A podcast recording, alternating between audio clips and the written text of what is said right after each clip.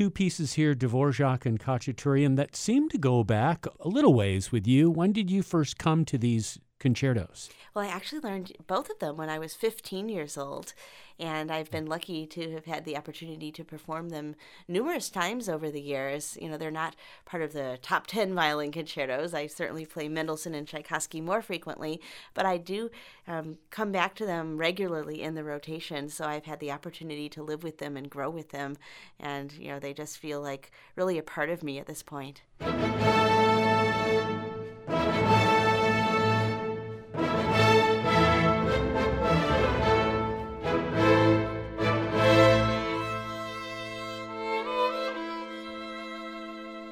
Dvorak seems to be one that's been coming on a little more to the, the concert stage the past few years. What about Khachaturian? What a brilliant and attractive piece. When is that going to be heard more often? Oh, you know, I don't, I don't follow the stats of who plays what, um, so I'm not quite sure. Uh, the Khachaturian is really a very special piece. Um, he, of course, was a Soviet composer at that time, and sometimes people um, misinterpret that as now translating to Russian, but he was not at all Russian. He was of no. Armenian descent and grew up in the country of Georgia, where he was surrounded by various folk music of people from the Caucasus, you know, Azerbaijani and, and all these different um, kinds of ethnicities. And this was just, you know, just in the air around him. He didn't actually start studying classical till he was 18, but then um, he was obviously extremely gifted and, you know, was a big success, you know, right out of school and had lots of hits with his symphonic works and so on. Uh, but this concerto is absolutely brilliant. It's got, and that's why I paired the Dvorak and Khachaturian because they each have, you know, a very strong influence that permeates the concertos of the rhythms and melodies of folk music. Dvorak, of course, being the Czech folk music. Um, but Khachaturian goes one step further, and really the the colors from the orchestra are very much imitating the sounds of folk music instruments. Um, he's got lots and lots of crashing cymbals, almost so much so that if it was another composer who wasn't from that background, you would think that they were being exaggeratedly over the top. But, you know, he's, of course, coming from a place of authenticity, and it's great that he just goes for it. Just when you think that there's more than enough cymbals, he adds yet more, and it's wonderful.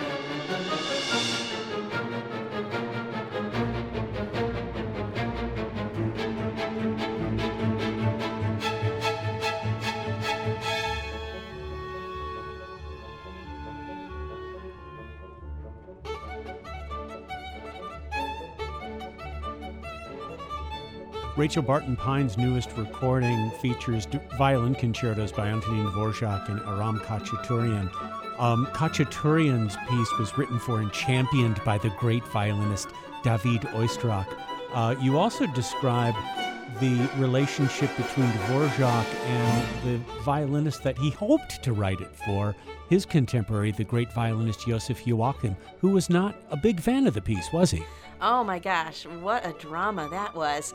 So Joachim, of course, was the you know greatest violinist in Europe at the time. There in the mid 19 uh, mid 1800s, uh, he was Brahms's best friend and collaborator, one of the greatest pedagogues, etc. In fact, I studied in Berlin with a student of a student of Joachim for part of my finishing training.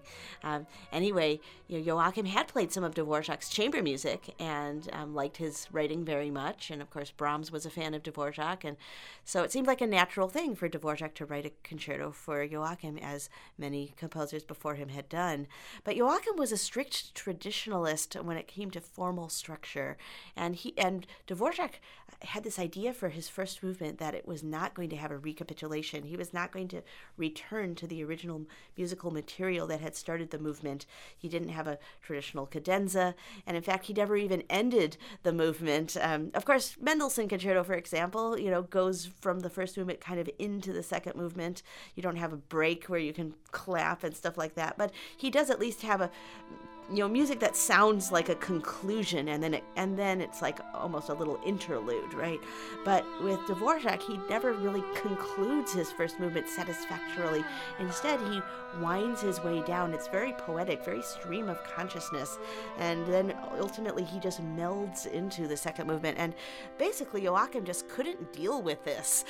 and it was too right. radical for, for his sensibilities. And um, for years, he and Dvorak went back and forth with different revisions. You know, some of it just technical things in the violin part, as you always do when you work with a composer. But, but um, ultimately he played the piece through with piano accompaniment gave it a try, trial run and then he kind of ghosted as we would say these days um, the poor yeah. composer you know he just stopped returning his letters and finally dvorak got the clue that joachim had basically blown him off and and you know found a young Czech soloist, um, Ondříček, who played the piece brilliantly and performed it all over, and you know the critics and the public loved it, and clearly it was a good concerto, despite Joachim's opinion. But oh my gosh.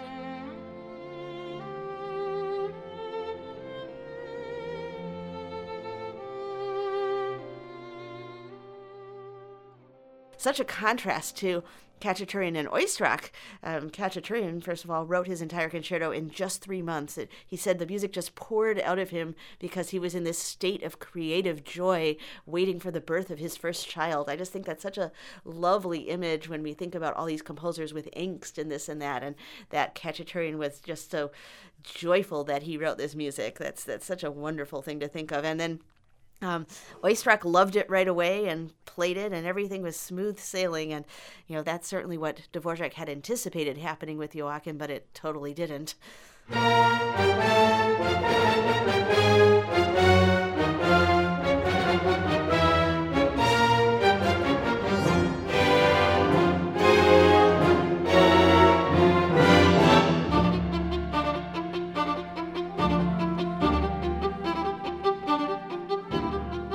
Rachel Barton Pine's newest recording features concertos by Dvorak and Khachaturian, accompanied by the Royal Scottish National Orchestra.